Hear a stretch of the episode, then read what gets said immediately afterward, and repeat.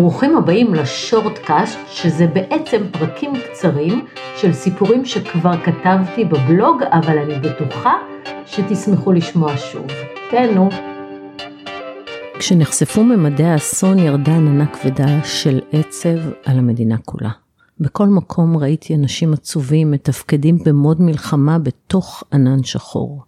להתנדב, לתרום, לאסוף ציוד לחיילים, לכבס שקי כביסה לחיילים, להיכנס לממ"ד, לבדוק מה עם הילדים בבסיס, הייתה לכם אזעקה? הכל בסדר? לעדכן בקבוצות שהכל בסדר, לצאת מהממ"ד אחרי ששומעים את הבום. כן, אני יודעת שצריך להמתין עשר דקות, אל תשפטו. לרוץ לסלון כדי לבדוק בטלוויזיה אם היו נפילות, להחליט לכבות את הטלוויזיה, כי כבר אין יכולת לשאת את העצב, לקפל כביסה של חייל שאני לא מכירה, אבל אוהבת דרך המדים המיוז... המיוזעים והגרביים, ותוך כדי להתפלל לשובו בשלום. שוב אזעקה, שוב לממ"ד, לפתוח את הטלוויזיה כדי לבדוק אם היו נפילות. ממד המוסרים שאין נפילות במטח הזה לגוש דן, להשאיר את הטלוויזיה פתוחה עד שהולכים לישון. ללכת לישון הרבה אחרי חצות, לקום בבוקר אפור אחרי חמש שעות שינה גג וחוזר חלילה. ובתוך העצב הזה היו לי השבוע שני דיונים בבית המשפט ופגישות ומשא ומתן והכל תחת אש במציאות הזויה שאף אחד מבחוץ לא יכול להבין. תארי לך, סיפרתי את חוויות יומי לחברה עורכת דין בריטית יהודייה ששאלה לשלומי, שאת לבושה בחליפת בית משפט, ורגע לפני שאת מגיעה לדיון נשמעת אזעקה. ואת עוצרת את הרכב בצד הכביש ורצה עם חליפה ועקבים לשוליים החוליים, ומשתופפת בשיחים ליד, מתפללת שלא ינחת עלייך רסיס. וכל הזמן הזה, סירנות אימתניות זועקות מסביב ומתריעות שמישהו בעזה יורה טילים לעברנו, ומישהו אצלנו מרים כיפת ברזל. וכששומעים את הבום שמעיד שהיה יירוט והאירוע הסתיים, חוזרים לרכב ומגיעים לדיון. ואיש לא מזכיר את העובדה שרק ירו עלינו טיל. עורכי הדין טוענים טיעונים משפטיים וכועסים והשופטת מכתיבה פרוטוקול והכל מתנהל כאילו לא ירו לכיווננו לפני רבע שעה. טיל.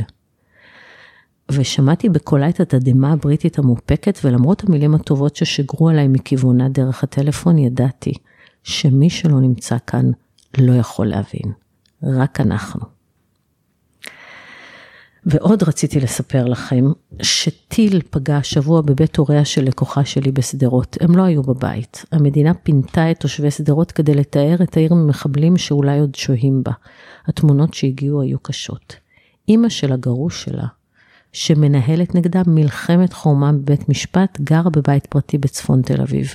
כבר בתחילת הסכסוך הם הפרידו מגורים. היא עברה עם שלושת ילדיהם לבית הוריה בשדרות, והוא לבית אמו בתל אביב.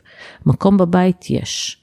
והייתי בטוחה שהוא ואימו ימצאו גם מקום בלב להזמין אליהם את האישה ושלושת הילדים לבית רחב הידיים.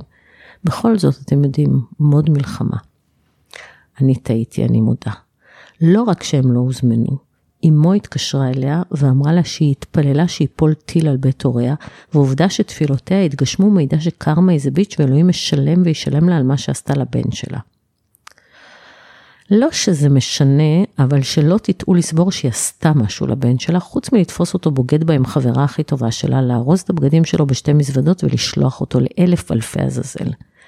וכשהיא סיפרה לי עם דמעות בקולה על השיחה הזאת עם חמתה ועל המלון שבו הם נמצאים וכמה הילדים שלה בטראומה מאותה שבת שחורה ומה אימה שאחזה בהם כשהם בדירה מסביב יורים מחבלים בנשק חי ושאלה רות, מה יהיה בסוף? לא היו לי מילים רבות, אז שלפתי סיסמה ואמרתי, אנחנו ננצח, והתכוונתי גם לגירושים וגם למדינה. אני יודעת, היא ענתה, ושאלה, והקרמה, מה איתה?